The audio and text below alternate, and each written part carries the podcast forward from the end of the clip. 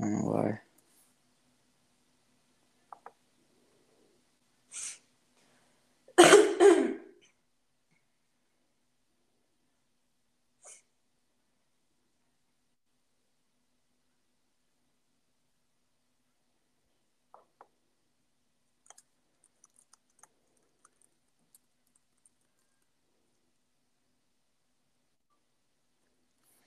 There we go. How we sounded? How we sounded? Finally, we're on. All right, cool.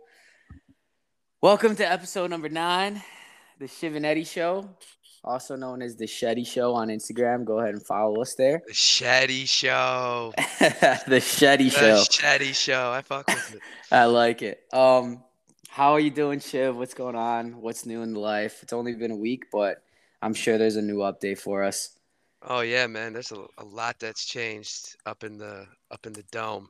You know what I'm saying? Like, uh, this past week I have just been nonstop grinding. Just and it's like I don't have I don't have due dates. You know, I'm working. Yeah, I have some deadlines there, but that's not really that major. It's been all personal goal driven shit for the past week. And honestly, it's felt it's felt amazing. Because I'm not gonna lie, I'm not gonna lie. Last week we talked about how November wasn't that great of a month for the both of us, really. Yeah. And I kind of just something just clicked in my head where it's like I'm just not gonna be down about shit anymore, and I'm just gonna I'm just gonna go. So I mean, hitting the gym, studying for CPA, all that grinding stuff. I feel good. I feel real good, man. I feel good. You feel good. That's just the mindset you got to be in. Like, just do shit. Don't let anything kind of cloud you. And when you do feel clouded, you know, take a second, think about it, and then just start doing something. It's always it's always worked for me. I know it's always worked for you, and we figure it out as we go. Yeah, yeah. I feel that. Um, how it? Have you seen this new like? I just saw this on Twitter. This guy who was a trucker who hit and killed um, four people, but he wasn't under the influence of anything. It was kind of just like one of those freak accidents, but I think he's getting like 110 years in prison. Oh, And um, yeah, people are like, a couple people at that I've seen at least. There's like this trend now that truckers are starting to um, driving for like the next two weeks because of it, um, because they just think it's unjust. what a great what a great time to stage a boycott for truckers. Yeah, it, a, terrible time to boycott. um, like I feel like if they start doing this, it's gonna speed up automation in the trucking industry. Um, I think like more and more trucking companies are gonna start looking at selfless driving cars. Um, Yeah, I driving mean that trucks. that stuff has that stuff has really been I've I've been pretty interested in that uh, in terms of the self-driving automated space. Uh, Mhm. the because it for self-driving trucks it, re- and I mean like semis it requires like a different type of energy than your standard lithium batteries that's why there's like companies like like plug power that do like hydrogen fuel cells like I'm Mhm. telling you dude this is stuff you've seen in video games when you were a kid Yeah. when you're like in the future and it's all like electric and like you know it's charged like that is that is what that is what the future of trucking really is. It's 24/7 perpetual like when the truck stops at the pit stop it's to get a new battery interchanged or a new fuel cell interchange and it gets back on the road. Mm-hmm. you know and i mean i don't know the details of this case uh in particular but i mean being a trucker in general is it's a hard job man. It, I, it's it's pretty awful at the end of the day when you look at it Yeah, it's I mean, it's not easy at all, right? Like your long hours, you sleep in your truck, uh, you travel across the uh, across the country. your back must be just fucked Back you sit in a fucked, truck right. for 18 hours a day the most you stop at is you stop at a rest stop and what's at a rest stop is there is there a is there healthy food options at a rest stop it's a McDonald's, a It's a Burger McDonald's. King. Yeah, yes it's like shitty gas station food. Like yes you're not getting any nutrition in those meals. And like at the same time too, you don't get to see your family for probably weeks on end sometimes, depending on how your trips are. Um, and I mean, if you think about it, like automation for that industry, for like obviously it's it'll be devastating to what it does to the normal economy and um, and normal people um, because I do believe that the largest employment percentage in the U.S. is truck drivers. Um, what do you mean by that? So, so the most amount of people in the United States, the largest like job that everyone has univer- in the United States universally is truck driving. Um, I just read a book on uh, Andrew Yang book. I, okay, I, I was gonna say because it. it. sounds you're it sounds like just like what he's exactly saying. That was the next yep. thing I was gonna bring up. Yep. Um, I just read a book, Andrew Yang. It's called The War on Normal People, and basically he talks about the business sectors that are going to go extinct within the next 15 it's to 20 years because of automation. Revolution. Yes. It is. Yes. yes. And basically, um, he kind of throws in his pitch for like presidency in there as well, like what this, he would do. You're reading, you're reading the book that came out when he was running, right? yes. So okay. yes, yes, it came out. I be, all the stats and statistics from it are like 20, like 2017. 20, yep, yeah, 2016, 17. Yeah. I think the book came out in 2018 around there. Okay. It, it close, but yeah, he's it's not a little wrong. Bit, That's the thing, bro. Wrong. He's not wrong. That's why I remember we were talking uh, pre 2020 election, and I was like, listen, like I'm not the type of guy to really be propping up like left wing candidates. That's the most I'll say about that. But I was like, this is what this guy is saying. He's not wrong. Like his whole his whole idea of like his his whole UBI thing it's you very good. You know what's yeah, so like funny? It. You know what's funny? I mean, the plan itself, I have some disagreements with, but that's a different issue. What what what what was funny is that we did that. Mm-hmm. The pandemic hit, and what did we do? We gave twelve hundred dollars to everybody. They did. we did. That's mm-hmm. what we did. Now, now there's adverse effects to that because uh, it's not like inflation stopping. But what he's saying about the the revolution, industrial, the next industrial revolution. He's not wrong. I mean, it's stuff like this where, like, if I can have a truck that runs 24 7, in theory, right? Mm-hmm. The most a truck is stopped for is to get new fuel, whatever that fuel may be, and to get new loads and unload the load that's currently in the truck. Right. and, but it's running. So basically, it's running 19 hours a day. Why mm-hmm. would you not do that? Exactly. And we're and talking the, every industry. Every mm-hmm. industry's having this.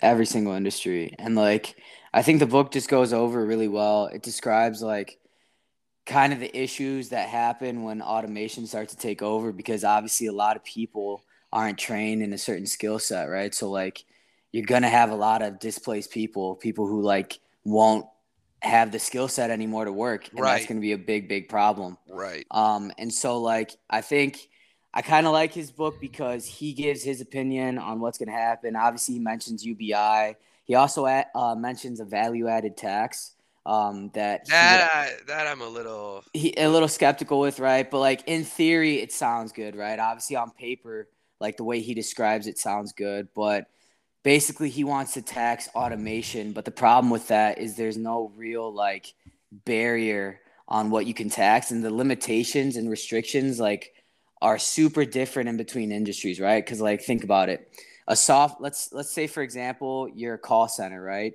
Mm-hmm. And you have a software that runs all your calls, like 200 200 phone lines that this software takes care of. Like how are you going to tax that as opposed to a truck that drives by itself? Like see, because there's like there's just kind of different limitations on different things when it comes to automation. So it's kind of like a difficult thing to talk about, and that would take years and years of work to actually figure out like the right price point for everything. I completely I completely agree on that statement, but there's one thing I know for sure is that they'll find a way to tax it. I'll give you an example, right? In Illinois, uh, last year, they put a they put a high I'm sure you've seen this. They put like a highway gas tax hike for uh petrol or gasoline vehicles. And at the same time, added a uh, or I think it's either they lowered the the freebie that they give you for owning an electric car and added a tax or added a tax to it. They tax they ended up taxing both, right? Okay. Because the, the, at the end of the day, the government's gonna find a way to tax that stuff. They're gonna. Mm-hmm. And but you're right. The avenue by which we go about doing this is very important mm-hmm. because we already have, we're gonna have major displaced workers in in the workforce. And what are what are those people going to do? It's really Mhm. thinking about like because they can't go to school nor do they want to go to school uh, or- or any type of training for that matter. Right. it, it, and it's across all industries too. I mean you think it, it happens a lot. This is a big fear in my industry and what's happened with with with accounting. The reason there's a necessity to get the cpa now is because the rudimentary bookkeeping job or you're like your low level tax uh, tax preparer so not a cpa but you go get your taxes done somewhere. Normally it's someone you know they don't have a cpa they're just they're at the they're, they're- just at the bottom level grinding through your tax return. They don't need that anymore. We have No. software that does that. I tell most people who ask me they go oh you're going to help me out with my taxes this year right? I go i probably shouldn't because number one it's a waste of my time and a waste of yours because Mhm. this $60 tax software is going to do more for you in 15 minutes than I could. Mhm. And so all those jobs are basically going away. The bookkeeping, the small preparer, the the the the record keeper, the data entry jobs, those jobs are like they're going to be gone soon, Mhm. you know? And what are those workers going to do? Well, they have more opportunity I think to go and learn and get get some skill sets. But as for these truck drivers, I mean, I don't see I don't know what I don't know what we're going to do.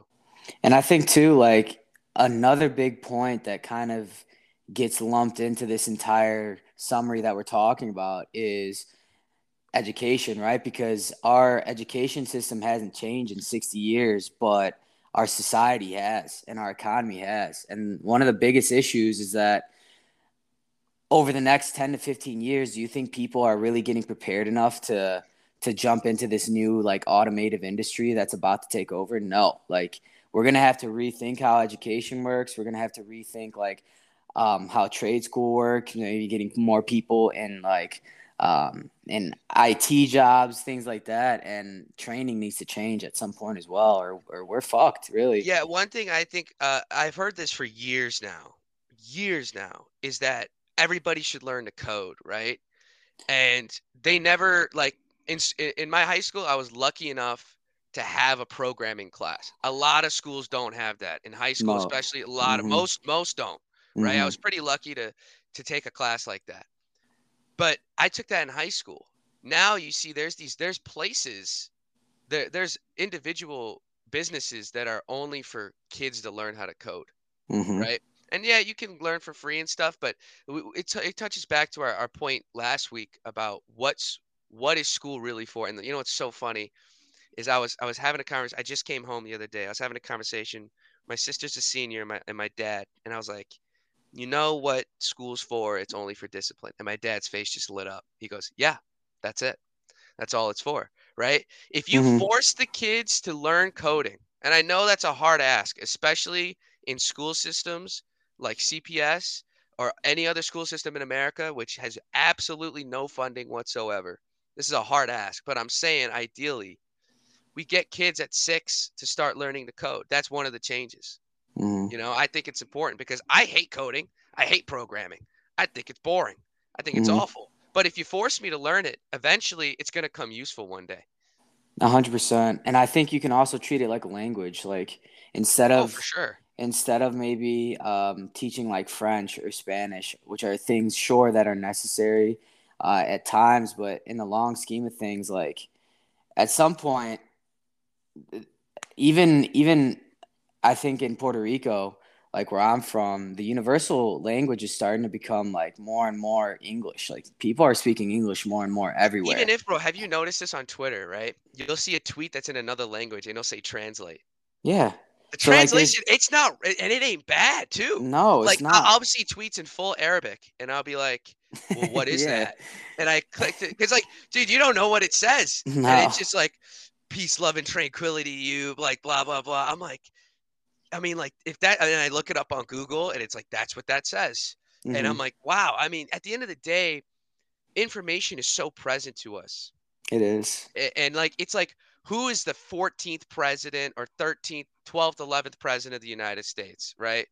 Some people could could name it right off the top of their head, but what do you even need that for when I just type in 13th president, boom, boom, boom, done, you know, Mhm. like or, or fifth or whatever it, may- it may be. So I, I agree with you. Uh, But coding at the end of the day, like you need a you face a new problem, a brand new problem. You're not going to be able to find the answer to that. Online. Yeah, exactly. Um, and I think too, like, I don't know, it's just such a such an interesting time too, because again, like the disparity between like the top and the bottom is going to grow even more in the next like fifteen to twenty years. Oh, it, it has already, yeah. Yeah, and like, and COVID didn't do anything but help speed that process up.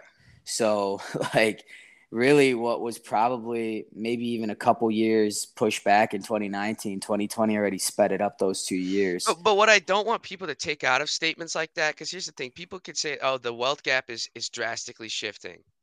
And if you're on the bottom end of the wealth gap which i mean i am right now i you know i'm i'm i'm, I'm, a, I'm a grad student so i'm not mm-hmm. i'm not there yet.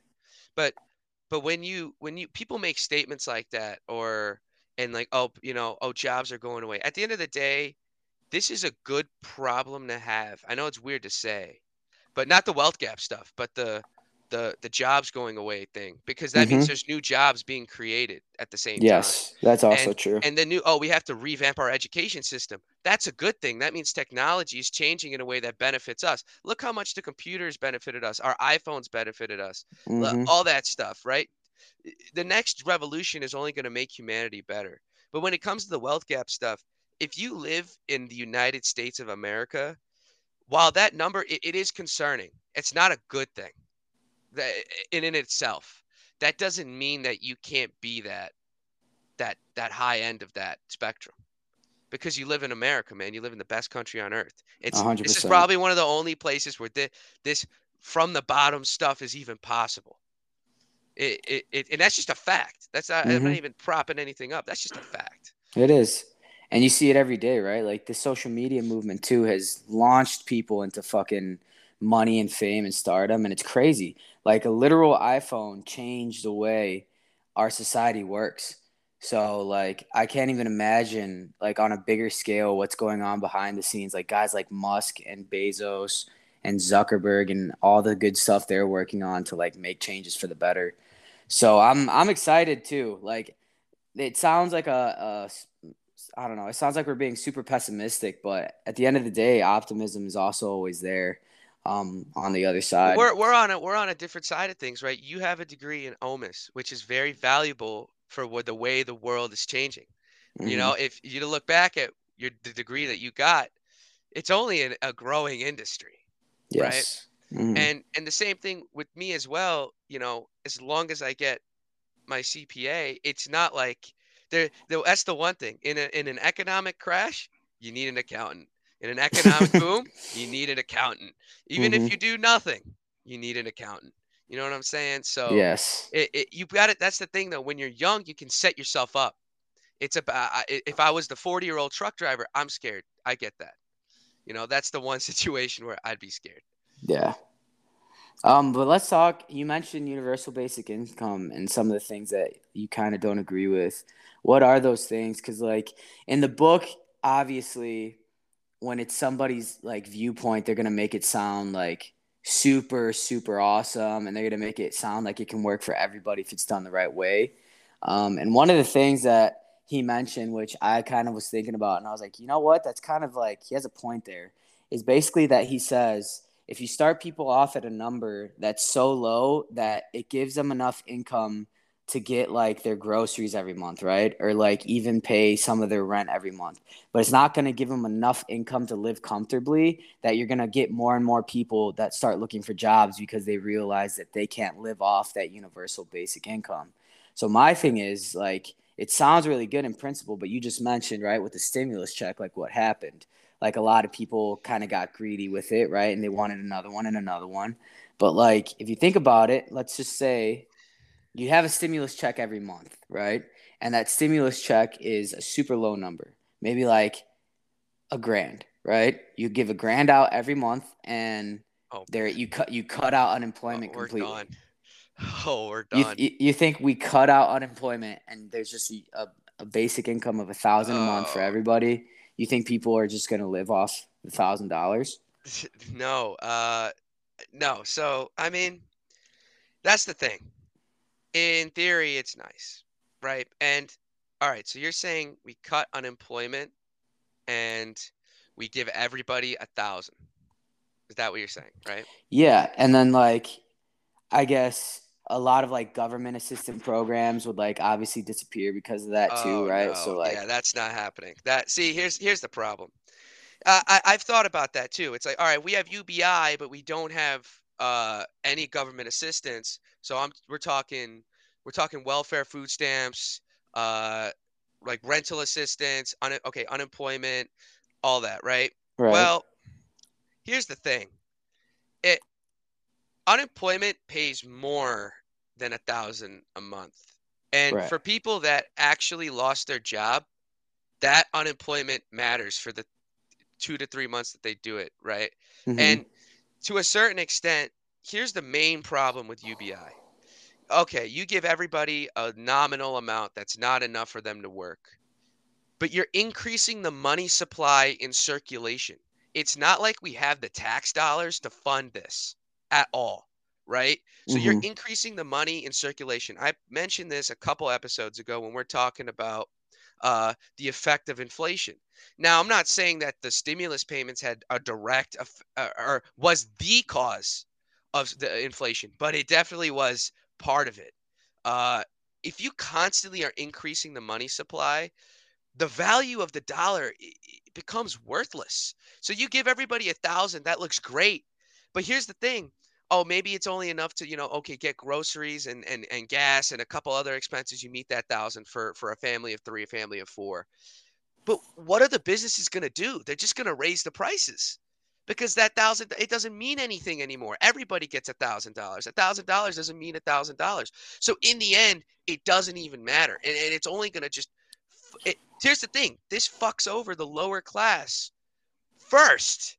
Like the very thing we are setting out to achieve is going to be our demise if we do something like this. Number 2, let's oh, let's just cut out all these social services. First of all, good luck with that. You know? yeah. Eh, good luck with do oh yeah oh just cut out unemployment bro like the, while i have mentioned before that i've had many problems with the way unemployment was carried out over the past year. I did not say that we should get rid of it. You know what i'm saying? For a thousand a month per Right. person? Now obviously there's going to be a limit so the rich people wouldn't get the thousand a month right? This would only go to middle class and below. There'd be a phase out. It, this wouldn't it wouldn't be to everybody. But at the same time like th- this is just not going to work. Like the, it, if you look at and I, I don't have exact metrics and economic numbers on me because we're all talking hypotheticals here anyway. But you can't cut out these like you talk about food stamps we're talking welfare these are going to not just the it's not welfare doesn't go to the middle class food stamps don't go to the middle class food stamps and welfare go to the lower class and yeah of course there's an argument to be made that uh, even those hindered the economy but at the same time you, you look at families that are in absolute desperate need, single mothers and stuff. I have absolutely no problem giving my tax dollars to them in the situation that they're in. I don't think you do either, right?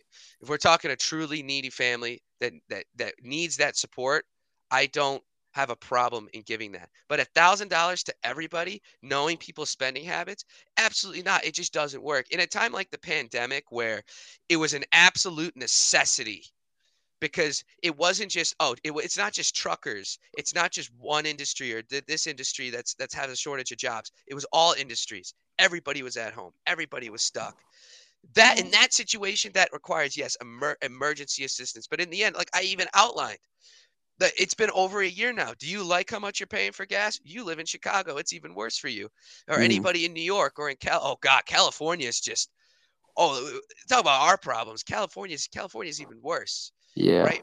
All the uh, there's no such thing as a free lunch. Absolutely not. And if we keep doing if we keep doing shit like this where oh let's just give everybody money because there there's people in need. How about instead of of, of how much would that cost? We're talking uh over 300 billion dollars a month. Imagine if we had spent 300 billion dollars a month in the same education reform that we were just talking about 10 minutes ago. What what would have a net more positive effect for the future? You know, at the Mhm. end of the day, if that extra 500 or a thousand dollars you may need to get by every month is a second job, essentially, right?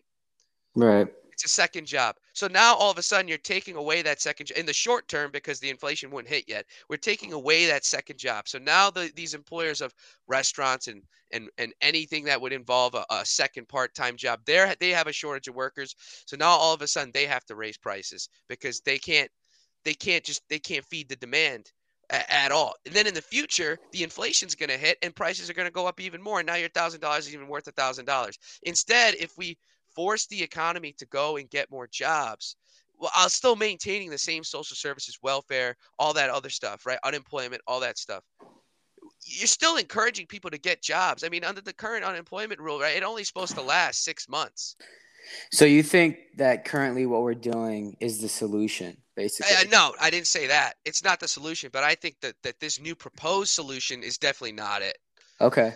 So, and your in your like in your thoughts, what are what is the best solution for the problems that are happening right now in terms of inflation, in terms of like um, maybe lowering the wage gap, uh, lowering the wealth gap in our economy? Well, I mean, if I knew the answer to that, I would be working at the Fed right now. You know what I'm saying? Like, it, it, it, we're, we're talking about broad issues that require so much compl- complexity. Right. In, in whether it's it's wealth gap, uh, uh, you know, racial divide, any of that stuff. If we, if the regular person had the solution, it would have been found by now, right? We got the smartest minds in the world working on this problem. But in terms of what my opinion would be, I mean in terms of in terms of the wage gap, that's going to come from the employees.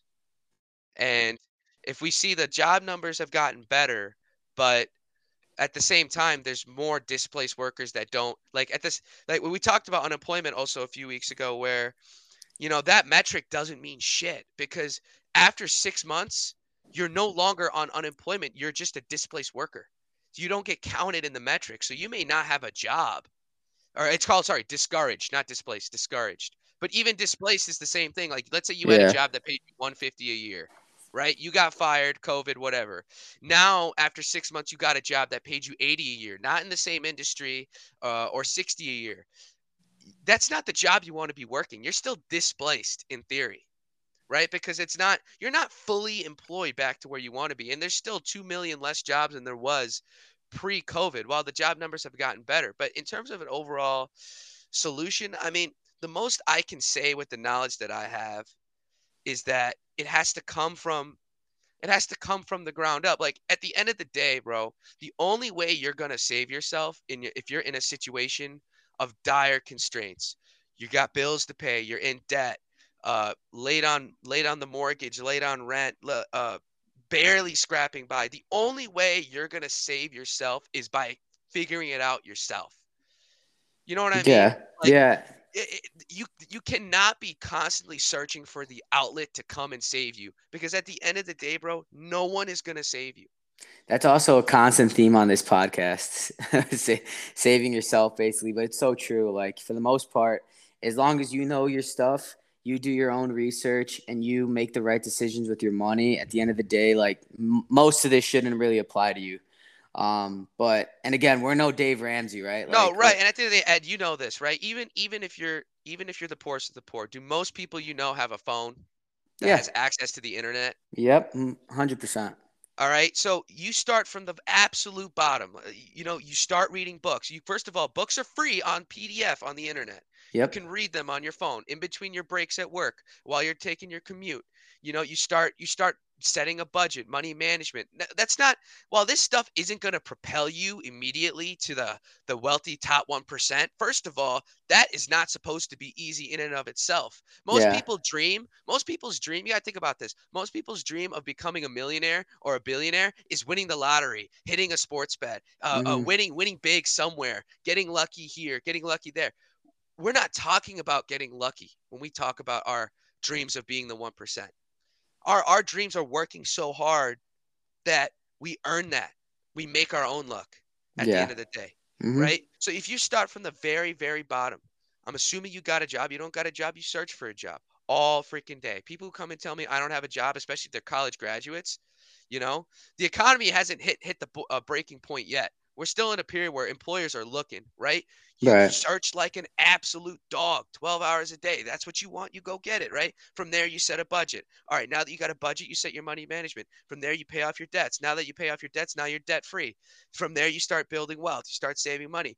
Like I said, it's not going to get you to the top 1% until you start earning big bucks, right? That, Right. That's just, that just doesn't equate. But at the same time, you're not in the position that you were before, and you don't need a $1,000 a month from the government. You don't need that stuff because you made it yourself. You take Exactly. care of your own. You know, you got a daughter, you got a son. Like at the end of the day, you don't want them to be taking government money either. You want to set them up for a better future. Hundred percent. So yeah, back to the theme of the podcast. The fucking do basically. do it yourself. yeah, man.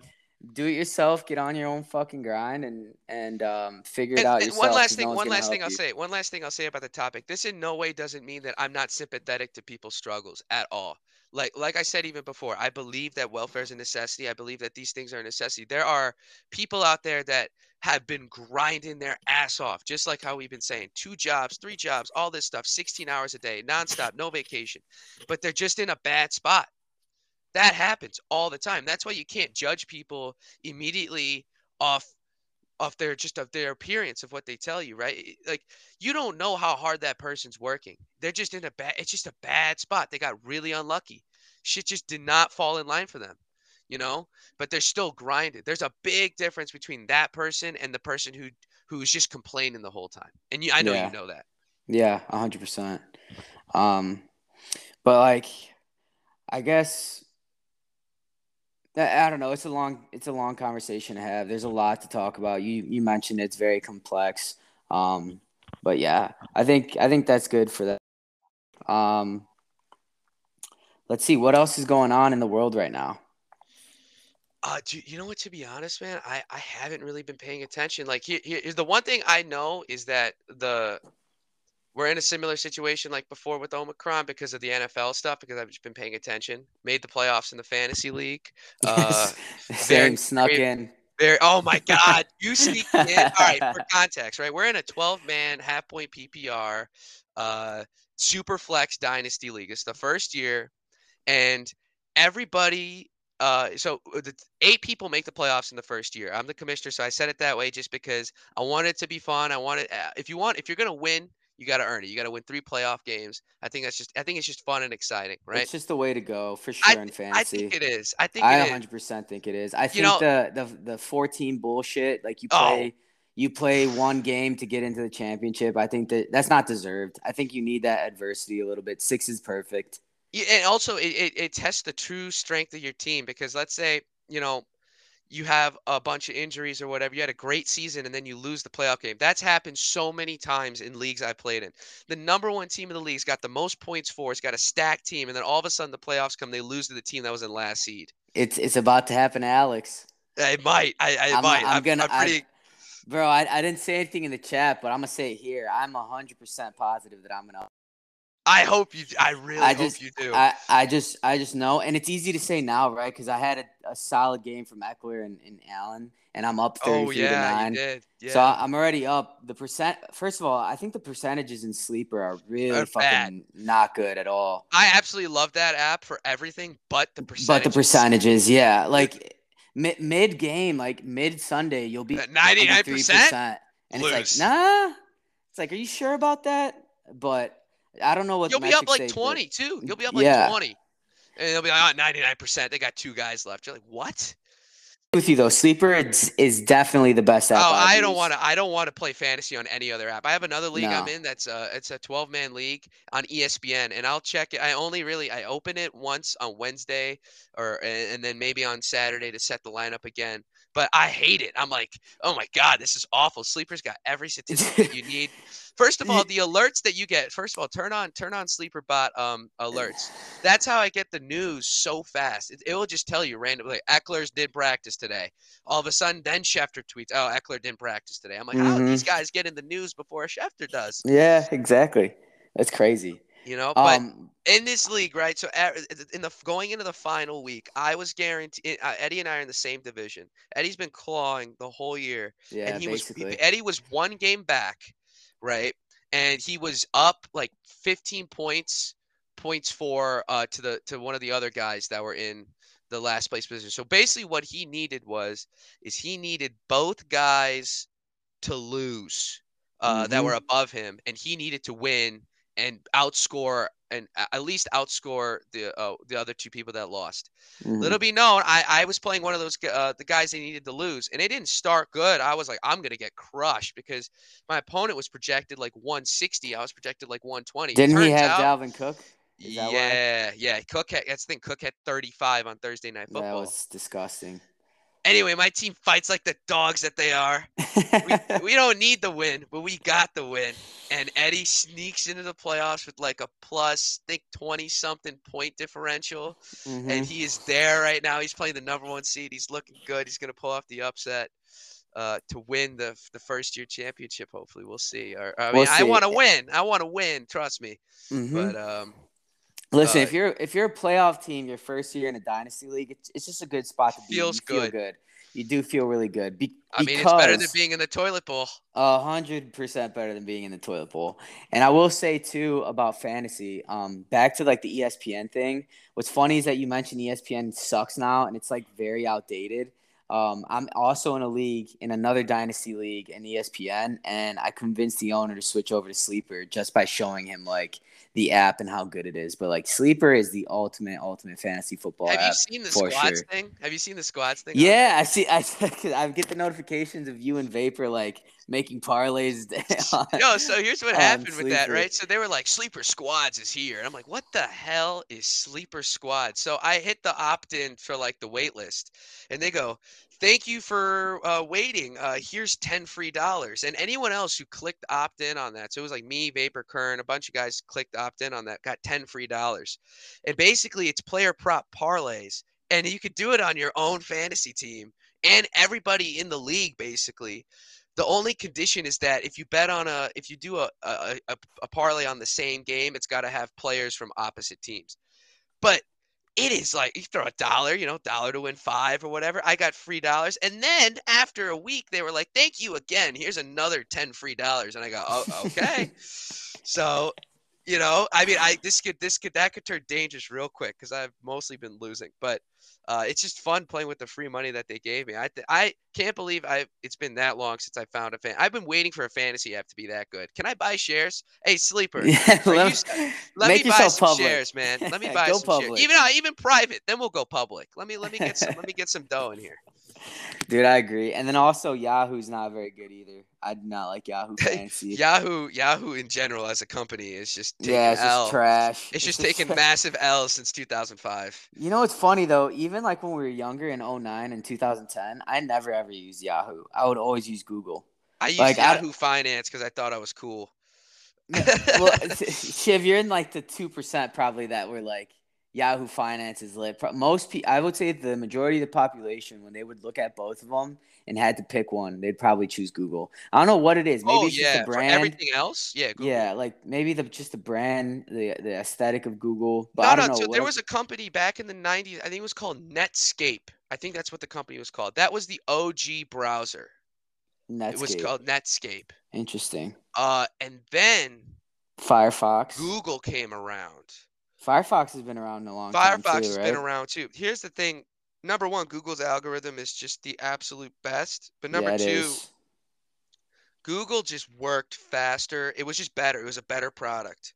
It was a way better product. And I mean, now uh, where that's the funny thing because I was I was looking at stuff about Google uh, last week because I was like, you always hear new things with Facebook. You know, they changed their name to Meta. Twitter's always in the news because of the censorship stuff. Mhm. Uh, you know, Instagram's part of Facebook. Blah blah blah. And I was like, I haven't heard shit about Google. And Google is just absolutely pouring money into AI and Mhm. it's kind of because I'm like, oh, when those guys get their hands on something like really pivotal, like first of all, look at the so you know how Siri just ne- is never that good, has never been like Siri just doesn't work the way you want Siri to work, almost No. never. Now I will say with the new phone, the new update, Siri got a little better, but man, when I go on Google and I want to say, I say, I just go, hey Google, and I ask for a search, I do not understand how perfect that is. it just goes bing, bing, bing, boonk, and it's like, there's my answer, like right where I want. I'm like, this is amazing, you know. Uh, even when I had an Alexa and then I turned it off because I was scared they were listening to me the entire time, I'd be like, "Hey Alexa, what's yeah?" Because they totally are, right? But at this point, I could care less because it's not like any device you have isn't listening to you. yeah, every device They're all is. listening to you, man. They are. Yeah, Uh, you know what's funny? I would, I'd ask. I'm like, call, give a call to the NSA. Be like, yo, can you give me that playback real quick on something I said about two years ago? I just want to know real quick. You want you want to hear a funny joke, Shiv? Yeah, Bing. Bing, Bing. Whatever, AOL, hap- whatever happened to Bing? Does uh, anyone use Bing? Microsoft's version of a try at Google, man. That was ooh, Bing was bad. Bing was terrible. Bing is Bing is. Uh, you would search something on Bing, and it would like. My favorite thing to do was when like at school computer that had preloaded uh, Bing, I type in Google. Type in Google on the Bing search. that shows how shitty it is. It's that bad. you used it to get to another To browser. search to Google. Yeah. Oh, that's awesome. But uh, dude, you know what's funny is I was so we were talking about this the other day on FaceTime. Um, I called you on my way to work and I was in Chicago and you know all the skyscrapers, the buildings, it just looks amazing from the highway. And so yesterday I went to the Chris Kringle Market, which is in downtown Chicago. It's this little German Okay. market for Christmas Yeah. super nice. It's like a yearly thing. It's always packed. But when we were walking back to the car, we went through a couple of corporate buildings because it was cold outside, and my mom has been working in and she knows downtown. the, short, the, the corporate Yeah, building dude, she- shortcuts. She she's been working there for 25 years, so she literally like knows how to get through like downtown just taking like subway shortcuts. So she was like, "Oh, we're just going to take this route." So we go through the route and like we go into a building. It's right next to PwC actually. It's the Wilson building. So basically Wilson Baseball, they Uh-huh.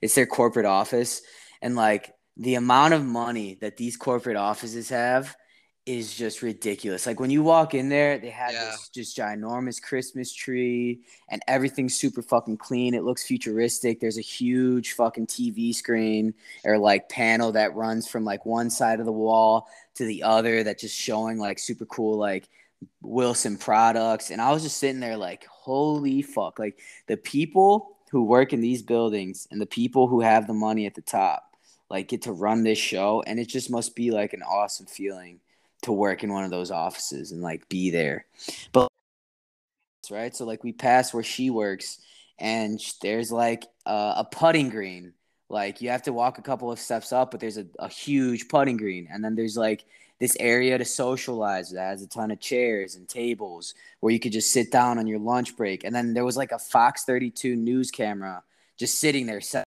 it was even it was just outside like hanging out there. And i was sitting there i was like damn like this is this is what money is. Like really.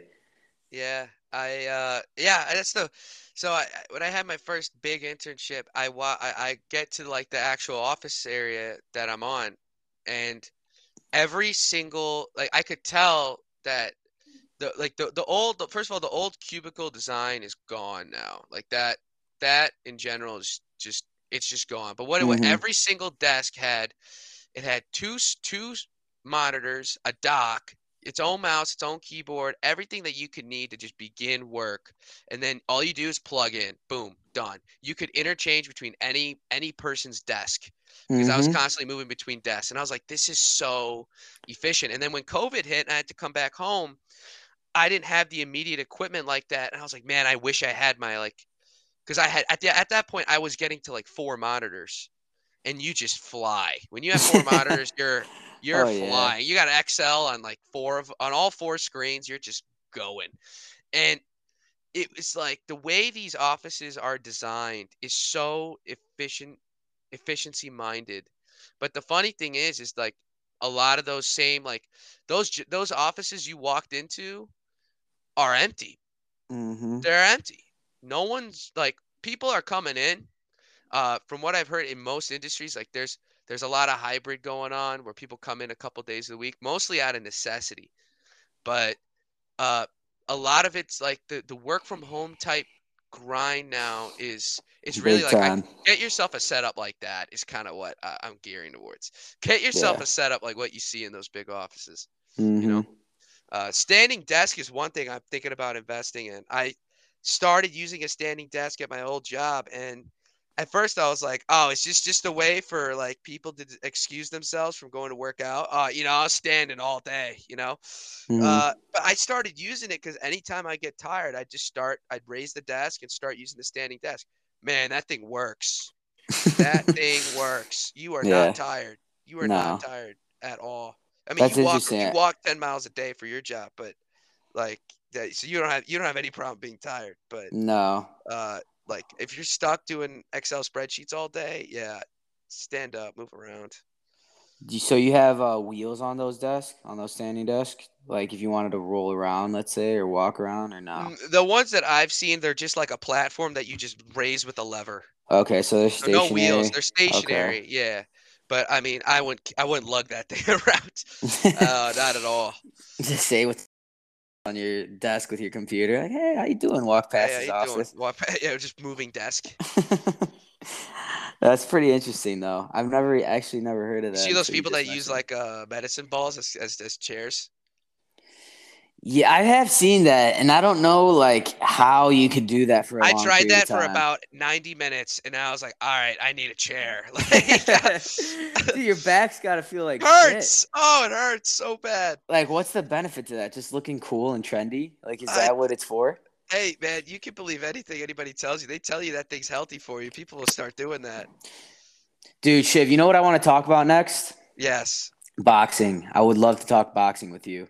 All right. Um, Not because I know the Jake Paul fight is on Saturday. So when this podcast comes out um, later that night, Jake Paul fights Tyron Woodley again. So that's cool, right? It's it's entertainment. But the lightweight division in boxing is Good. amazing right It's now. good. It's so fucking good. Like the last three fights have been awesome too. Like Gervonta fought, Devin Haney Barely fought. won. Devin Haney, that was good. Devin Haney, honestly, it was a close fight. Like That Diaz gave him, too. he did, he gave him a good fight the entire time.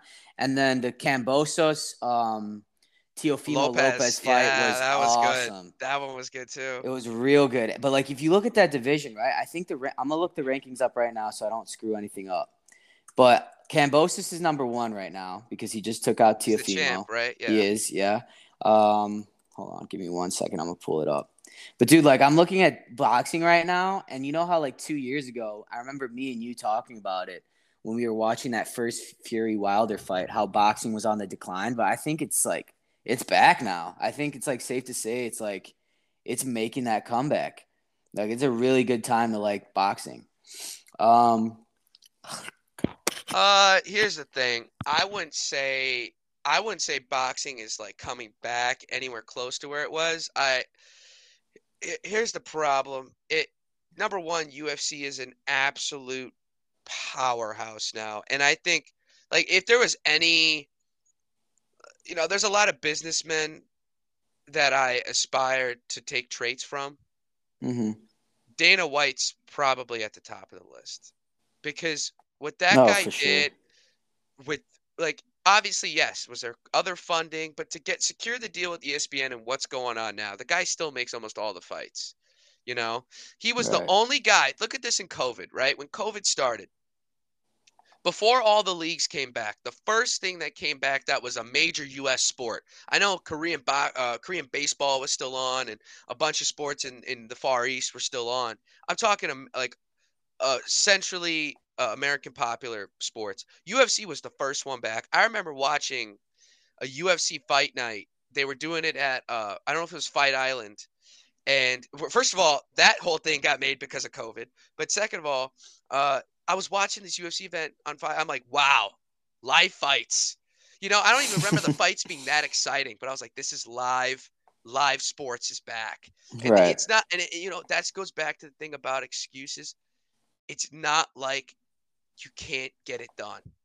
Even in the face of the one of the biggest adversarial objects is a worldwide pandemic disease. They were still able to get the business going.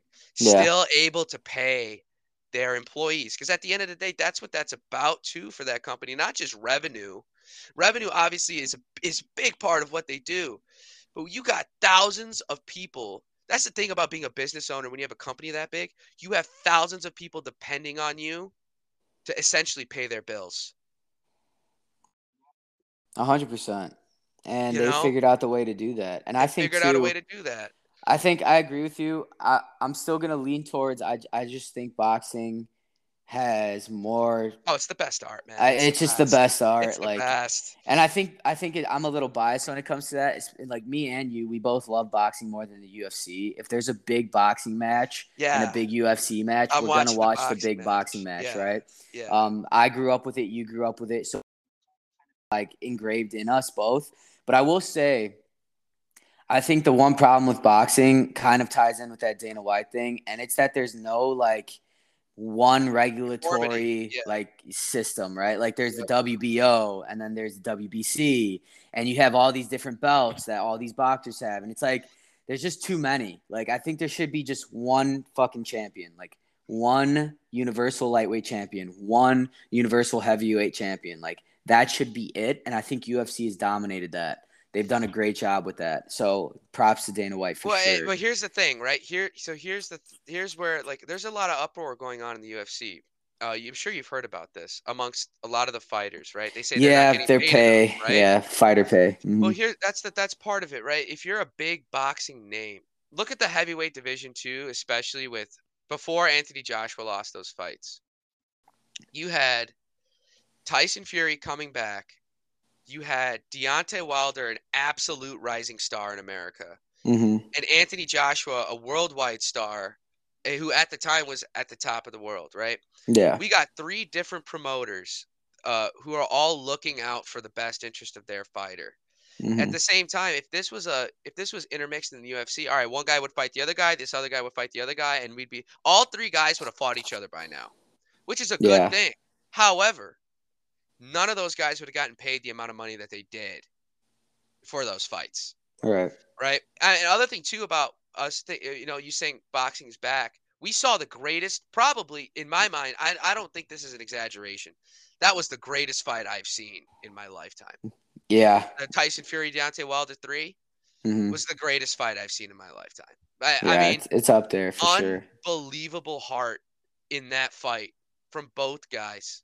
Yeah. And I mean, you just can't ask for a better fight. One guy No. knocks one guy down, then the other guy knocks the other guy down, then the other guy knocks the other guy down, and then there's knockdown and knockdown, and the guy keeps getting up, and they're still fighting, and it's round ten. That's what that's what boxing about, man. That's that's just It is.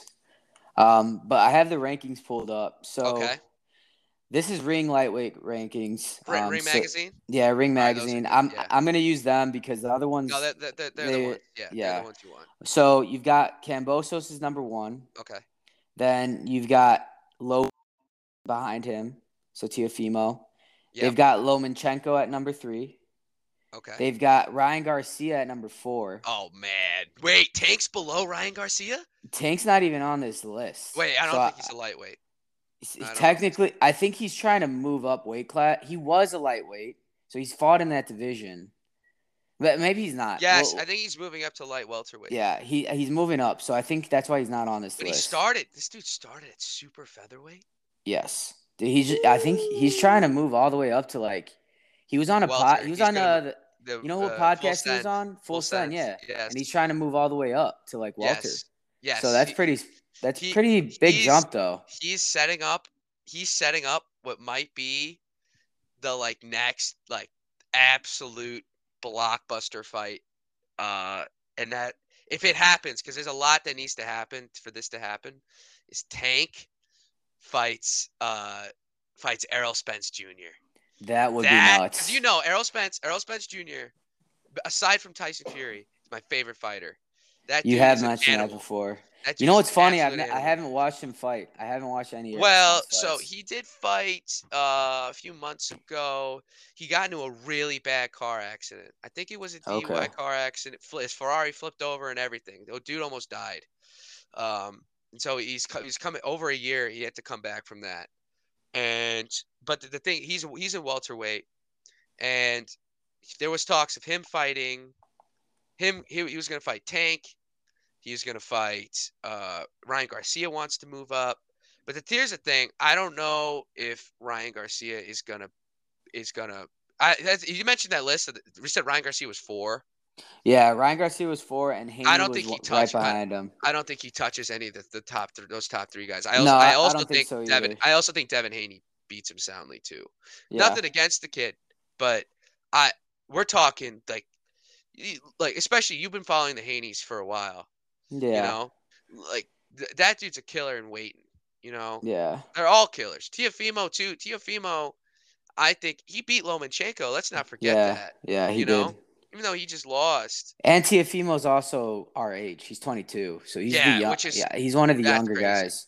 And, and that's the other thing. Lomachenko won recently, and I wouldn't ki- I wouldn't count him out either, despite the fact he's got two losses. And the, one thing that didn't go his way is the fact that he was hyped up to be like the next, basically Floyd Mayweather, and he's Mhm. lost two fights already. But I that doesn't discount the fact his skill and his his footwork is probably the best in that division. In terms of footwork, he's got the best footwork in the division.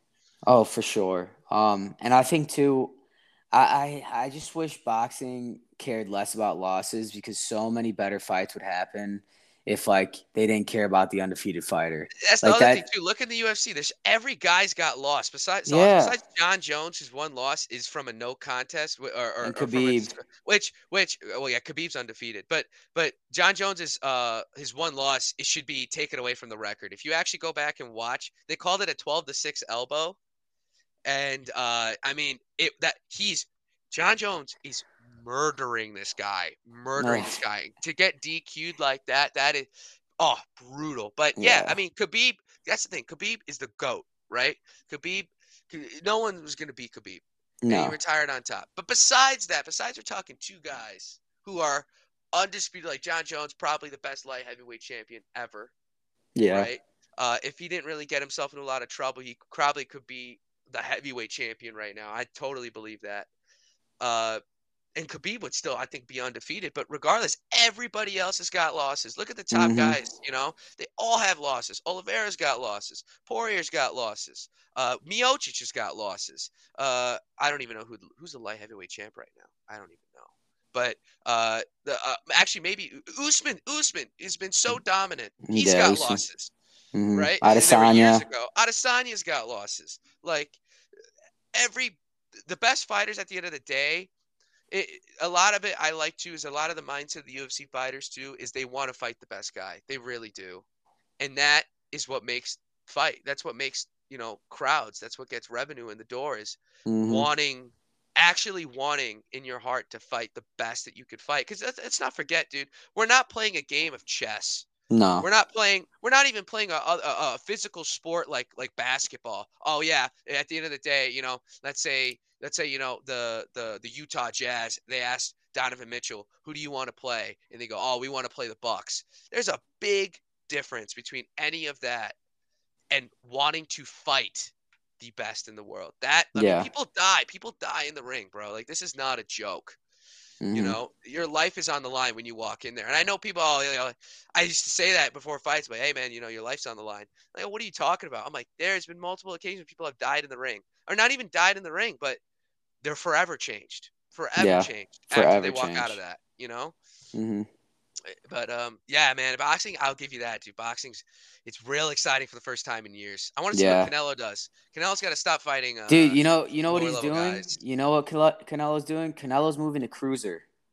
Oh yeah, there we go. You- That's what I want to see. You know, you know how crazy that is. Yeah, though, I know because for a dude who fought a dude who fought Floyd Mayweather uh like The- six years ago at like uh I think it was like junior welterweight or something like that. th- yeah, Is think about that fighting in a 200 pound division. Exactly, a 200 pound division, and the jump from uh, welter where he was to cruiser is literally like 20 pounds. Now, now I think I. I this might need to get fact checked, but it's it's in a similar range.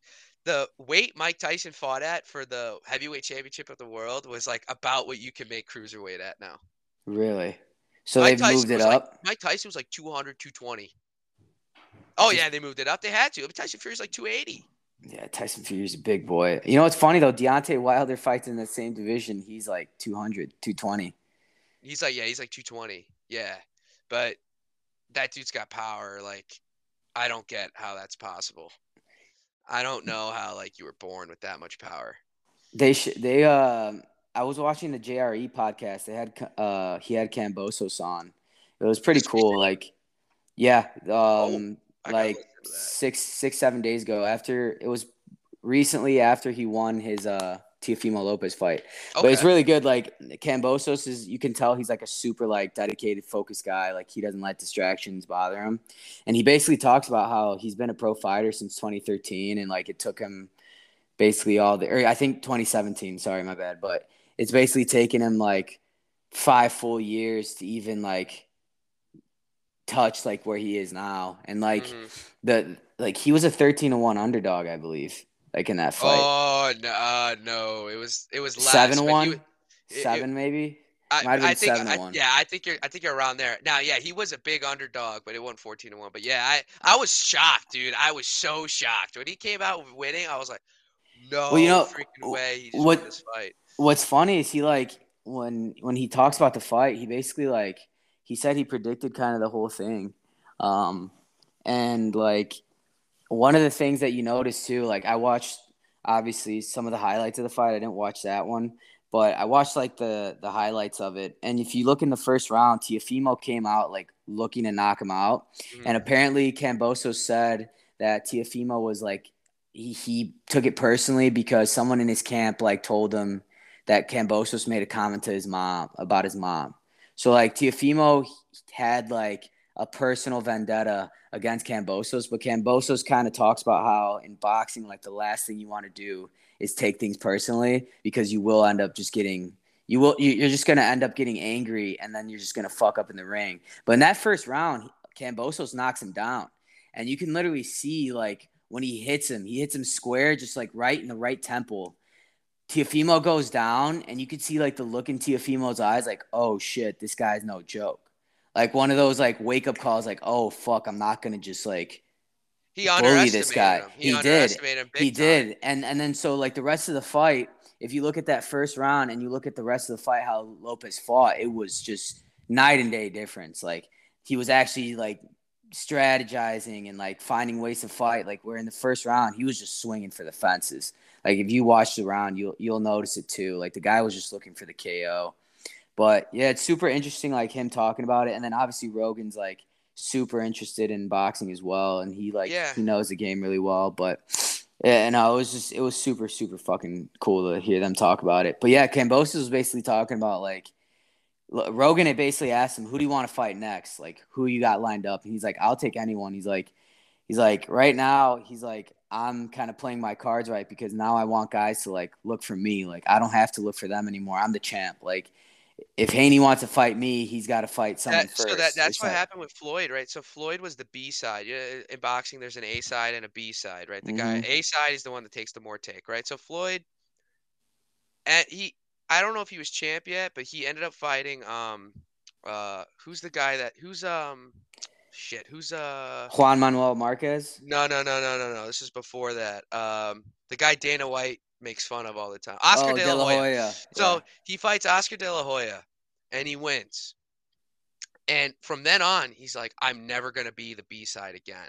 Because number Mm. one, not only was he the champ, but he was like, he beat the guy. Oscar De La Hoya at the time was a massive, massive, massive name. And from then Mm. on, Floyd was never, ever the B side. And the one thing people say, oh, Floyd picked his fights. At the end of the day, every single fighter picks their fights yeah. we're going to talk by the literal definition.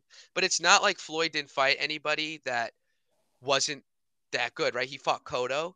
He fought Mhm. uh, Hatton when Hatton was good. He fought uh, he fought Canelo. And at the end of the day, what's he supposed to? Oh, because oh, Canelo was twenty. What what's Canelo? What, what's Floyd supposed to do? Make Canelo grow three years? At the end of the day, Floyd yeah, Floyd, Floyd so true. retired. Floyd retired like three years later. And What's yeah. what Floyd said? Oh, let's let me fight the most up and coming guy, and that's Canelo. Canelo gets a shot. It's a win-win for both sides. Canelo, the B Mhm. side at the time, gets a shot to fight the, one of the greatest of all time, and Floyd gets a get, gets a chance to, to cement his legacy, beating an up and comer.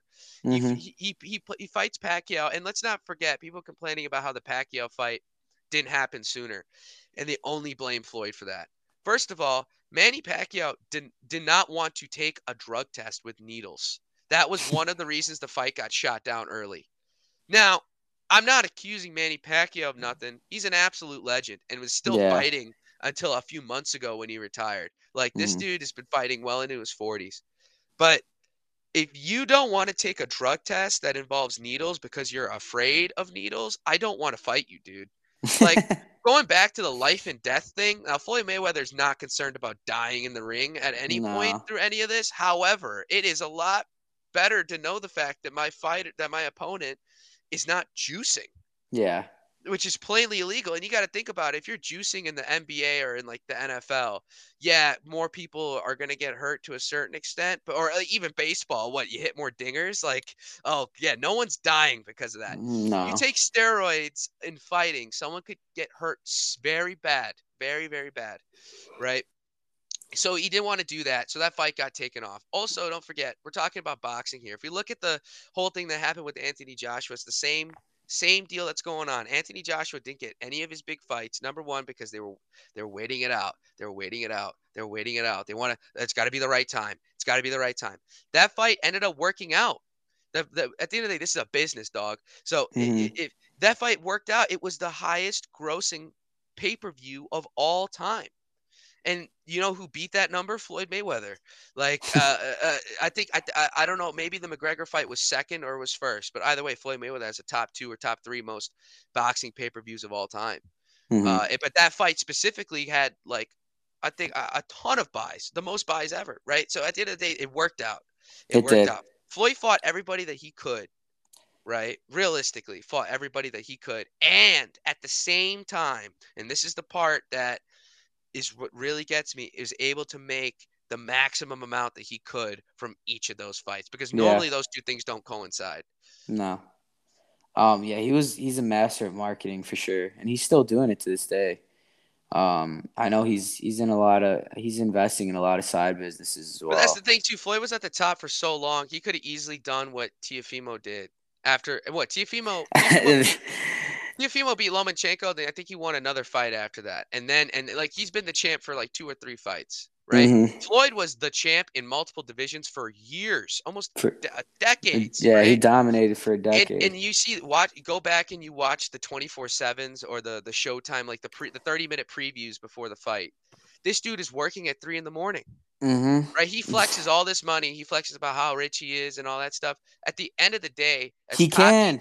Uh, he can number one number one yes you're right he can uh, not not He's saying that that's a bad thing he's put He's in the putting work the work to do it. but that's the whole point. Is like at the end of the day, he's going to the gym at three in the morning after you already worked out for eight hours. You're not. Yeah. You know what I mean? So there's no room to talk about. Oh, now he's flat Oh, look at him. He's flexing with. He's got half a million on the table. He can put as much as he wants on the table. You know what Dude, I I'm saying? he earned I- it. My favorite thing is when, when people on Twitter, social media hate on people for flexing their money, especially people who are actually rich like him. It's like what like what what's what's it gonna do? You hating on him? Like you're just fueling. You're talking about him. You're putting him out there more. Like you're helping his case. Like this guy's literally a multimillionaire from hard work and dedication. You're gonna hate on him. Uh, it's Mind just, you, it blows my mind. Nothing. He came from nothing. He did come from nothing. You know. Um, the last thing I was gonna say is I finally watched that uh, Brian Kelly interview with Floyd, and that's that's one that's of the exactly what we've been talking about right here. that, that and that's one of the best like just back and forth between an interviewer and an interviewee I think I've ever seen. Like him, like my my you you say that all the time, and I actually never knew where it was from. My job don't pay like your job. Yeah. like, like, yeah. your job don't pay like my job. oh, you didn't know where that came from before? no, that? I had no clue. Man, you just thought I was being a cocky fucker. huh? Yeah, I was like, I was like, oh, what's this accounting? Huh? What's CPA's what's got it. it ain't like that. This- it, ain't, it ain't like that. This, this, like this that. interview is fucking hilarious. And Brian Kelly actually, to his credit, does a pretty good job, like keeping it. I don't know. I don't like Brian Kelly. I don't either, but I just thought that eh, I, I think the way he he handled it um, was was pretty interesting. Um, yeah, I'd be Uh, Pacquiao. What they gonna say then? yeah, it's true. What, what And it's true. say? That's the thing too. Uh, Floyd knew everyone hated him, especially after the Bam Bam fight. After the Bam Bam fight, uh, Floyd was Floyd. Floyd caught a lot of heat for that. At the end of the day, though, he did nothing wrong. Absolutely nothing wrong. That was the fight where uh, the guy headbutted him, and then they called the break. They called time, took a point off, and then they said, and then the referee literally points and he does the hand clap thing, saying like the fight's back on, and Bam Bam goes to like hug him. He's got his hands down. He's like, "Oh, I'm sorry," and Floyd just bang, bang. knocks, Knocks him him the fuck out. over. Yeah. over. And at, the funny thing is, he gets hit. Bam Bam gets hit once, and immediately just turns and looks at the referee like, "Are you seeing this?" Bow! It just gets it, it again. I'm like, dude, that's your fault. The referee called time. Like, there's no lovey-dovey in this stuff, you know. Like, okay, you apologized. Like now we're back at it. Like, yeah, you, this- you made a mistake, you know. But like, it, it- we're talking about fight here. Is that the same fight that uh, he got interviewed at the end by that old white guy? Yes. And and the white guy was like, this is why know, I didn't. I stopped liking HBO boxing, is because of that old guy right there. I like Max Kellerman is one of the best boxing analysts He's great. around. Right. Uh, Roy Jones Jr. was also one of the best because he's Roy fucking Jones Jr. The guy's a legend, right? But Mhm. that dude is awful, and the announcer, the the main announcer for HBO boxing. I'll give you a prime example. So Pacquiao fought uh, uh, Bradley. Okay, Pacquiao fought Yeah. Bradley a few times. The first time Pacquiao fought Bradley, everybody said that Pacquiao got wronged in a decision against Bradley. And if you go back and you watch the fight, and there's a video on YouTube that details every time the announcer did this. He started calling punches that land for Pacquiao that weren't that didn't land. Huge left hand for for Pacquiao. Watch it again. Oh, you didn't, you didn't touch him. That missed. or like, oh, that that that like, oh, huge shot for Pacquiao. That was blocked. You know, like yeah. The perception of everybody watching that fight was, especially listening to the broadcast, was that uh, Pacquiao was dominating this fight, and uh, well, he wasn't because you go back, go back and watch the fight, watch all twelve rounds. Tell me Bradley didn't win. You know, it, it was a Yeah. close fight. I'll give you that. It was a very close fight, but Bradley won that fight. Mhm. You know, and you know HBO's going back to because that was their that was their that was their like golden boy was Manny Pacquiao. That, that's why Floyd caught a lot of flack too, and that's why he left HBO and he signed the deal with Showtime. He's like, Yeah. I'm not dealing with this. Pacquiao's their guy. If I'm, I'm gonna be the guy wherever I go. You know yeah. what I mean? And it's- Exactly. It's, not like he didn't earn that. He didn't. Well, he did earn that. He did earn that. Oh yeah, of course. Um, yeah. But yeah, I love the I love the zone too. The zone's up and coming. It is. It's Um, for and Joshua then fights, dude, right? when I yeah, it is. Adnan Virk on Adnan Virk on the call, man. I was wondering what happened to that guy. Oh, that was I, super uh, interesting. That's the that's the ESPN guy, the old ESPN anchor when we were growing up, who was always there. But he Yeah. does the, he does those fights now. Um, he I watch I did watch the entire JoJo Diaz Devin Haney fight. That was a real good fight too. Um, but yeah, um, let's get right into our pick six segment, eh? Yeah, let's do it. You good? All right, let's get into it. Um, so this week is the first game of Saturdays. Obviously, it's week 16, right? Or 15. Uh, 15. Fifteen. So it is week 15. It is the first NFL weekend of Saturday games. So we're going to start off with a Saturday game. We've got the New England Patriots traveling to Indianapolis to take on the Colts. The Patriots are plus two and a half. The over under is 45 and a half. Shiv, take it away. Man, so this game has really spun me in circles. I am the first guy to come out here and say to take the team nobody wants to take. And that would be the Colts. But there's a big part of me that's like, I just cannot stomach the fact that I have to bet on a team that historically lets people down in big spots. Like I bet the Bucks against the Colts, and I knew, I just knew the Colts were going to blow that game up. Now I will give the Colts credit; they've looked good. They've looked pretty good. They beat the Mhm. Bills, but how much can we give credit to that win? Because the Bills have been, the Bills have been falling apart. You know, Yeah. so I mean, here's the thing: Belichick and them, they're on a roll, and the line opened at like minus five for the Colts.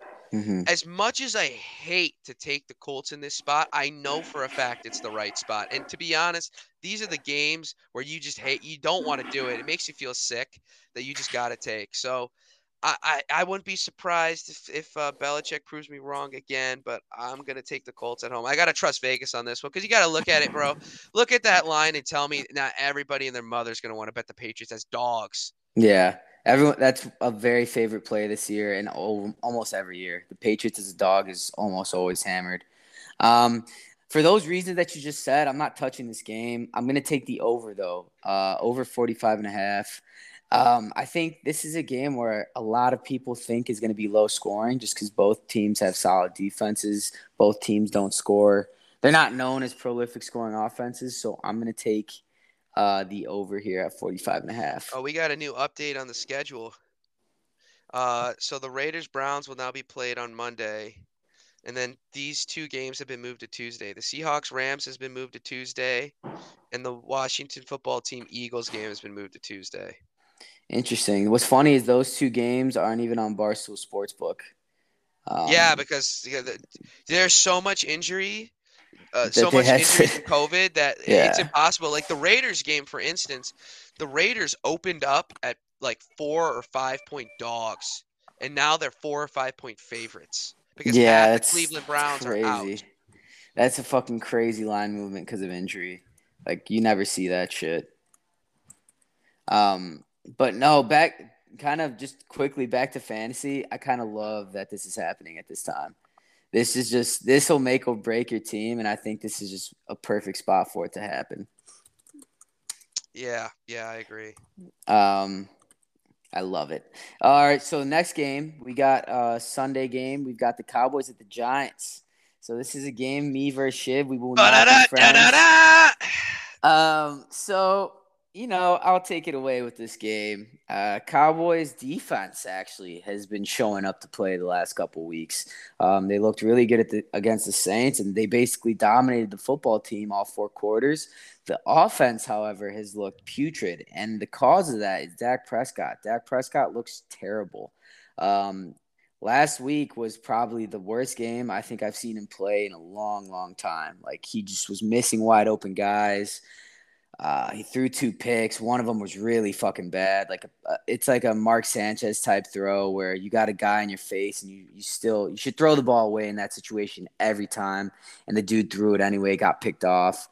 Um, but this game, you know, who's the who's the starting quarterback now for the Giants? Uh, is, is it Glennon? Like, uh, well, yeah, he's not expected to play, so I it's been it's been flipping all week on who's going to start. Uh, so I actually don't actually know as of this morning, but I will. I, I mean, with the tri- with the third string quarterback in, I'm taking the Cowboys here uh, at minus eleven. It's a law. It's a big spread to cover, but I mean the all Giants. Right, Glennon's are, going to start, but Jake Fromm might see some action, according to Giants Wire. Okay, so I don't know if if Daniel Jones was playing, I would say the Giants might be a safe play here to cover. Um, but I don't know with Mike Glennon in and Jake Fromm. I don't know what the QB situation is going on. There are still a lot of injuries to the Giants. Um, they're banged up this year. They've been they just haven't looked good at all, really. Um, sorry, Shiv, but I'm gonna take the Cowboys at minus eleven here. That was kind of that was expected from me. I mean, you're not wrong. This is the time of the year where I stop talking because there's just no, there's nothing for me to say. My team's not going to be in the playoffs. My team looks awful. Fired our OC. I, I just, it's sad. Uh, it's a lot of pain, but, um, yeah, I don't know what you want me to say. I'm going to take the Giants. At, I took the Giants at 11. Uh, I I don't see a reality where this game goes well, but you know, it's a Giants Cowboys game. You never know. You may be. You do never know. You may be in for some. Uh, let's see. Who do the Cowboys play next week? Uh, Arizona, the Eagles, then Arizona. And All right. Finish. So Eagles aren't good either. Uh, the thing so, is, though, the Cowboys win this game, they clinch. Ah. Uh, so it's basically this is for the division this week. Yeah, there's and you're not wrong. There, there are a lot of banged up injuries, offensive side and such. I hope Barkley gets a lot of touches, but yeah, I'll be taking the 11 division game. Division game, I believe we're at home. Yeah, no, we're away. Yeah, we're at home. Yeah, yeah. Um, so you know, division game at home. It's not like at the end of the day, we you you, you want to judge whether teams are fighting for something or not. Even when a team's out of the action and they're playing a division game, a team that they see twice a year, and especially a rivalry this big, I will never count the Giants out in any capacity. But yeah, I'll take the 11. There's not much more I could say on this game. Uh, last thing I want to say, fucking Cowboys defense is fully healthy and they looked really good. They did. They have been looking good. They um they got both their edge, edge rushers back. So finally, Lawrence and Gregory are both in. Neville Gallimore, who was out all year. They play any they, playoff teams the next few weeks? Yeah, Arizona. They play the best playoff team. So we'll see. Um, but anyway, maybe they'll win a game, man. Yeah, they will. I think they'll pull it out. They'll shock some people. Um, so next game after that, we got Cincinnati traveling to Denver. The Bengals are plus three. Over under is 44. Shiv, I'm to let you start with this one. Uh, I believe Burrow is still dealing with this broken hand, which, I mean, here's the thing the amount of heart I see from this kid. He's awesome. Uh, unreal. Like, I like Joe Burrow coming out, and there was a lot of like, I, I had a fear that there was like a too much hype. A, yeah, like a Manziel type deal. Even Baker to a certain extent because Baker hasn't produced what a number one pick would be. Mm-hmm. But man, this kid has impressed me at every single step of the way. And with that being said, we're going to be taking the Denver Broncos. uh, so the lines dropped to two and a half at most places. that, was uh, that was awesome. That might have been the best you've ever said. That was uh, amazing. Yeah, so here's the deal, man. Here's the deal. Denver is a good team. They've been constantly uh like not highlighted in the public fashion and the lines reflected that. Let's remember that they beat Dallas at mm-hmm. Dallas. They beat the Chargers. Uh, yeah, they were at home, but they still beat the, that deep. Chargers scored 13 points. You see what the Chargers did yesterday? It's not like their offense isn't good. 13 points. Uh, their past two losses were yeah, a really ugly loss to Philly and a loss to Kansas City, who's been on a tear. Cincinnati has not looked too good recently, especially with the Burrow injury.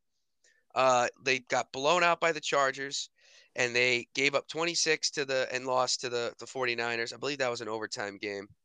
Uh, and their two wins before that were Pittsburgh, who's completely awful, and Vegas, who uh, they're not good. They're not good at all. And then the week before that, they they got blown out by Baker. So I mean, this is a team that either gets blown out or they win the game. I I I if you look at their past losses, it's it's been pretty much blowouts besides San Francisco last week. So in terms of what I've been able to trust and what I've seen all year, uh, Broncos have been pretty reliable. So I'm going to take the Broncos. Short home favorite. I like the spot a lot. Take the two and a half. I probably would reconsider if it got to three. If it got to three and a half, I'd probably take the other side. It's one of those games.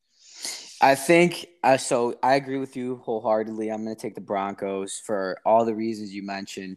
One of the reasons, though, too, that I'm not taking the Bengals is because I think Vegas has just Cincinnati and the line they give to the Bengals every week down perfectly. Like they like it's a line that makes you want to take the Bengals every single week because they're a team that will show up in times and then at times they won't. Um, but even with a Burrow injury, they're all like, short. They're all shorts. The past 5 mm-hmm. games have been plus two, minus plus, two and a half, yep. minus three and a half, minus mm-hmm. two and a mm-hmm. half, minus two. There's only been one spread in the past five games that was been above three. And yeah. they covered that spread. They covered that spread. So if you think about it, like uh, it's just Vegas knows exactly how to place this line for the Bengals every week. Also, the Bengals are a team they'll put up 35 and look amazing one week, and the next week they just they'll shit the bed. They're very young, young quarterback, and their quarterback, guess what? He's hurt, and I hurt Burrow. Um, just kill this team. I'm going to take the Broncos as well. I like them a lot. Um, next game. So we've got Green Bay traveling to Baltimore. The Packers taking on the Ravens. Uh, the Packers are minus six and a half. The over under is 43 and a half. I'll start this game off. Um, so to many people is maybe surprised or not surprised, the Packers have the highest cover percentage this year of any team. Yeah, they're the 11 and 1 against the spread. They, yeah, they are 11 and 1 against the spread. They cover basically every week. You've won money if you bet the Packers this year at all. Um, so again, you know, the Ravens just I don't think are that good. I'm going to be completely honest. Um, Lamar to me still hasn't proven that he can be a week to week just thrower of the football. Um, he'll look great sometimes, and then sometimes he just doesn't really perform or execute right. And those Steelers games are big examples of that. He's Um, got the but- most rushing yards on the team. That's Yeah, I mean that's that's what he is though, right? Like he is kind of he could have a uh, thousand yard season. He's got 767 rushing yards. uh, he's a running back playing QB, and that's what a lot of people think. That's what I kind of think. Um, I'm still not sold on him as a passer, and I just think the Packers are so much better. And if the Packers offense can get clicking, um, right? Because there's been a couple injuries to Rodgers. He had the COVID thing. Um, the wide receiver core was out for like a week or two because of COVID as well. So now they're all fully healthy. They're all ready to go. And the Packers defense has been amazing. I think they've been a top five defense this year if you look at the numbers. So I'm going to take Green Bay here. Uh, I like them to cover. Uh, I can't really touch this game because I liked the Ravens, but he- Lamar Jackson's going to play, but he's got an ankle sprain and it's day to day. So his ability to move on the ground is going to be pretty limited, and we don't actually know how healthy he is. So, and the team is pretty decimated with injuries.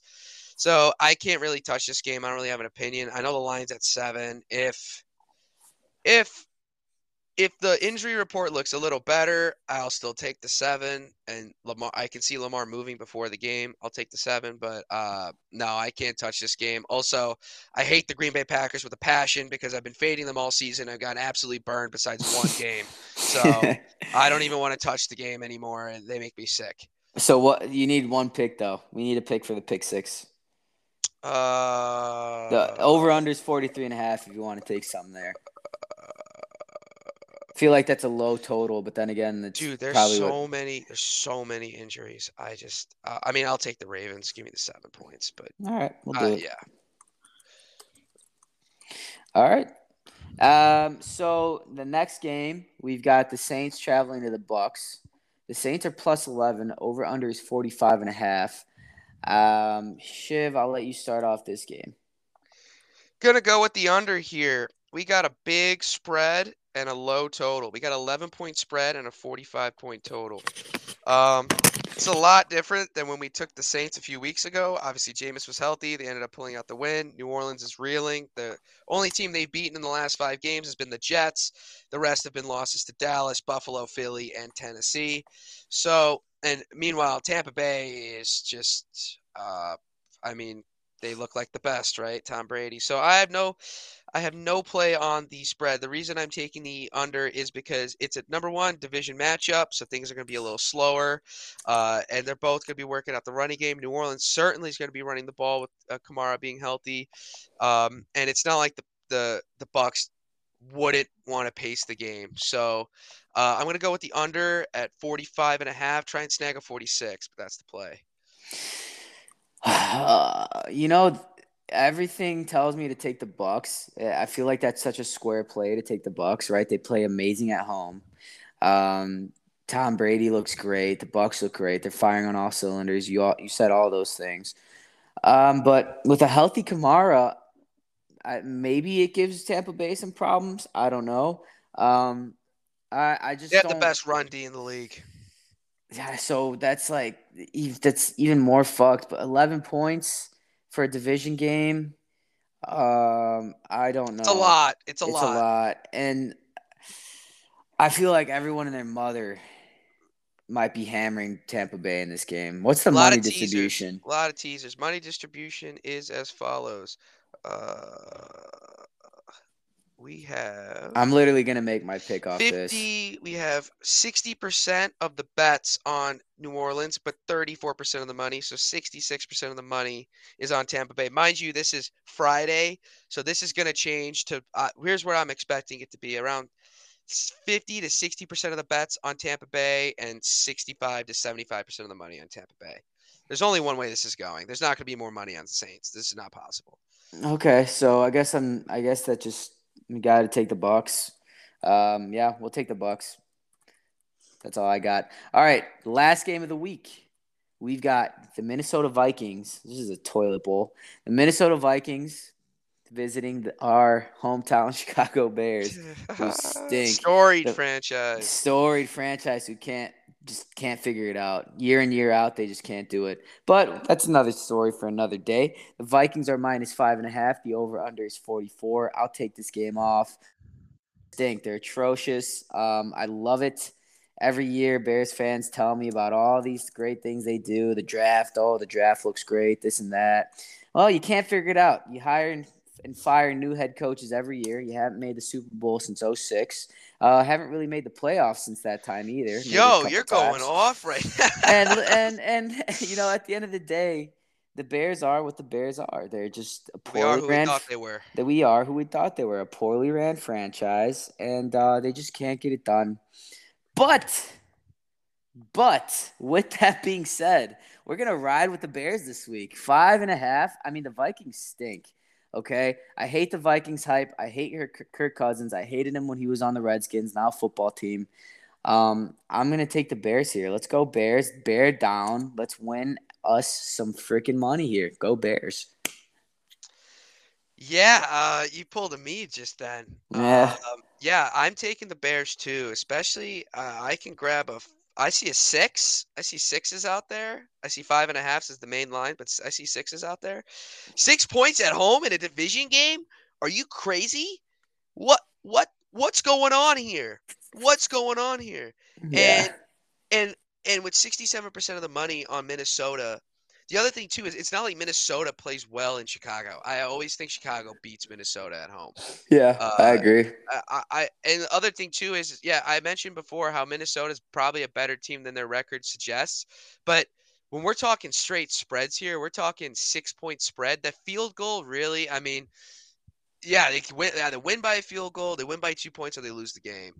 So, uh, I I really don't see a way that Minnesota blows them out here whatsoever. Number two, uh, we know Nagy's not getting fired to the end of the season. I mean, if he don't get fired, bro, that'd be laugh. Uh, oh man, I'd be dying laughing. Dude, he might not. The, Uh, there's the- no way. There's no I way. can I can see the Matt Nagy situation. Same thing happened with Garrett in Dallas. I, I kind of see that happening. They just hold on to him for as long as they possibly can because Uh, him and Pace are good friends. I literally think that's what's gonna happen. Well, that'd be hilarious. By the way, I want this is my weekly thank you to the Chicago Bears for their first round draft pick. How's that working out?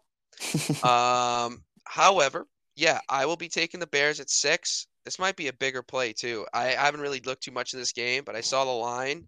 I see the money distribution. I see the sharp action on them. I like this a lot. I mean, realistically, and eh, just just throwing numbers out there, I really see it as like a three point game. So getting three points of value is pretty. Uh, I like the Bears. Bear down. yeah, I agree. What's your play of the week? You got one? Yeah, I do. Take the Atlanta Falcons. Take the Falcons money line. Take the Falcons spread f- at nine and a half. Love the Falcons. Take the Falcons. This is the second time you've taken the Falcons, right? For your play of the week. Uh, yeah, it has. Uh, we're not going to talk about the other one. uh, Kyle Shanahan sucks at home as a favorite. I don't know what it is. I don't trust Kyle Shanahan to cover nine points whatsoever. What? Because the San Francisco 49ers have won four of their last five, that they're all of a sudden world beaters? Let's not forget they lost to the Seahawks. Seahawks aren't that good, right? I'd probably put the Seahawks at the same level as the Falcons are. Uh, the Rams were reeling when they beat them. Jacksonville's they fired their head. Jacksonville is probably one of the only situations where I've seen a team fire a head coach and the line got better uh, for them. The line got better. It went down. yeah, They were like plus five or plus six. They're like plus three now or something that's awesome. like that. Like that's how bad Urban Meyer is. Minnesota. I mean, same reason we're taking the Bears. So I I I, I don't like this San Francisco team with nine points. If this was like a four point spread, I probably wouldn't touch this. But nine points, I I like it a lot. Mind Yeah. you, Atlanta is one game away from being 500. Like they're not out of this conversation yet. Nope, You know, not. so I, I like Atlanta a lot. Take the nine, take sprinkle the money line. Let's have some fun here. Love that. And with that, I think that wraps up episode nine of the Sheddy Show, the Shiv and Eddy Show. Uh, thank you guys for listening, and we'll see you again next week. Any See final thoughts, week. Uh, no, buy Bitcoin. Talk to you guys later. Buy Bitcoin. See y'all.